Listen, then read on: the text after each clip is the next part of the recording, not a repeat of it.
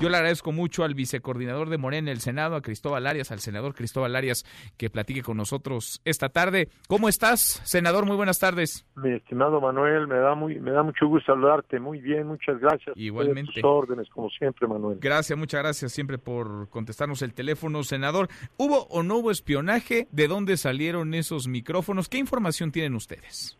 Bueno, yo hasta donde estoy enterado, y como creo que también algunos otros colegas, hay algo que llama mucho la atención eh, de información que tenemos de primera mano de técnicos que vienen laborando en el Senado de hace muchísimos años, se nos informa que esos micrófonos se instalaron cuando se, se construyó y se equipó el, el, el, la, actual sede del Senado de la República.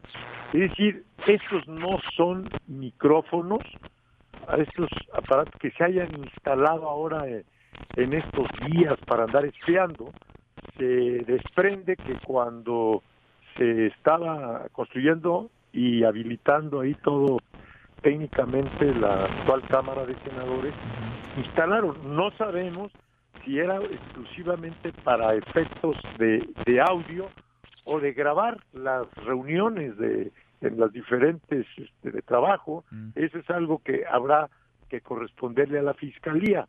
Lo cierto es que ese hallazgo pues no corresponde a que se hubiera sembrado o se hubiera plantado en, en, eh, en las oficinas de lo que ahora es, que no sé si antes sería la coordinación de los senadores del Partido de Acción Nacional, Mm. de tal manera, pues que yo diría, ni es espionaje, porque además lo que sabemos es que ni siquiera estaban instalados, es decir, estaban incrustados ahí en, en- y están, creo, muchos más en otras oficinas, pero ni siquiera conectados hasta donde eh, he, he podido yo recabar información y que seguramente pues la fiscalía va a precisar eh, muy eh, minuciosamente. Entonces, hasta donde sabes, nadie escuchaba a través de esos micrófonos, nadie Claro grababa, no. pero además se habrían instalado antes, mucho antes de que incluso Morena fuera partido político, antes de esta legislatura, entonces. Antes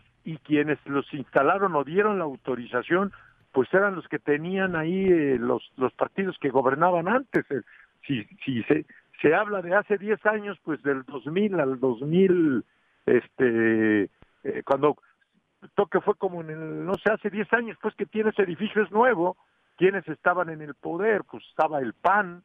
Entonces, va a ser muy interesante, muy este, intrigante lo que va a ocurrir, porque quienes tendrían que aclarar para qué lo hicieron, por qué se instalaron, si era para efectos de carácter técnico o si efectivamente había algún interés en, en espiar a algunos grupos, los que eh, legislativos, los que estaban en la mayoría en aquellos años pues era el propio Partido de Acción Nacional. O sea, ¿se les puede revertir? ¿Se les puede regresar como boomerang a los panistas? Por supuesto que se les puede revertir como boomerang. Yo creo que fue un mal cálculo porque ni hay espionaje ni a nadie como creo que ya lo habíamos comentado contigo. Pues, ¿Qué interés tendríamos nosotros si lo que queremos es seguir llevando una relación civilizada, de altura, de respeto, de entendimiento, de buscar consensos, pues cómo estaríamos incurriendo en una contradicción que nos podría interesar saber si casi de plano ya conocemos cuál es la reacción, es decir, qué piensa la oposición, cuáles son los grupos y principalmente uno va identificando, llevamos ya más de un año juntos y conocemos todos, nos conocemos en nuestra biografía, en nuestra trayectoria, qué interés podríamos tener nosotros como mayoría cuando lo que queremos es un trato diferente al que nos dieron a nosotros, de tal manera que se les puede revertir. Yo creo que creer o pretender que mediáticamente hay que lograr ganar popularidad de cara al futuro político electoral, pues es un error de, de cálculo y se les puede revertir si se prueba y se comprueba que efectivamente esos eh, aparatejos corresponden a una época ya pasada y que justamente pues fueron sus antecesores los que los eh, pudieron haber puesto y de que todavía puede haber en varias oficinas, pero a lo mejor ni siquiera se puede detectar, pues si no están conectados, quién sabe realmente cuántos se puedan localizar.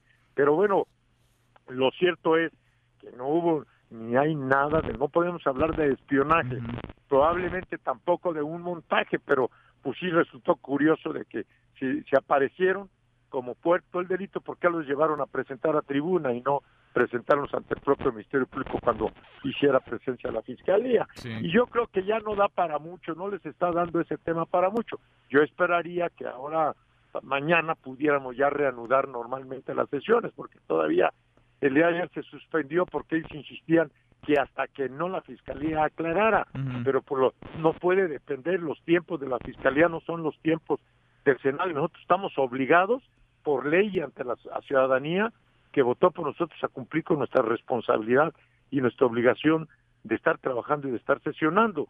Entonces, eh, se declaró un receso, pero ese receso no puede ser indefinido hasta que la Fiscalía este, informe. No sabemos cuánto tiempo se pueda llevar. Yo esperaría que del diálogo que han sostenido con nuestro coordinador y que es el presidente de la Junta de Coordinación, el señor Monreal, pues ojalá y ya accedan a que, a que todos vayamos, no porque no podamos lograr el quórum, este Manuel, sino porque lo que queremos es ir este, en santa paz y que bueno pues que la autoridad competente pues tome la decisión de informar en el momento en que ya este, tengan los elementos, pero no podemos forzarlos nosotros a decir queremos que ya mañana porque tenemos que reanudar sesión. Pues veremos, senador, vamos platicando a ver si esto trasciende o ahí muere y queda en anécdota. Gracias como siempre, gracias Cristóbal.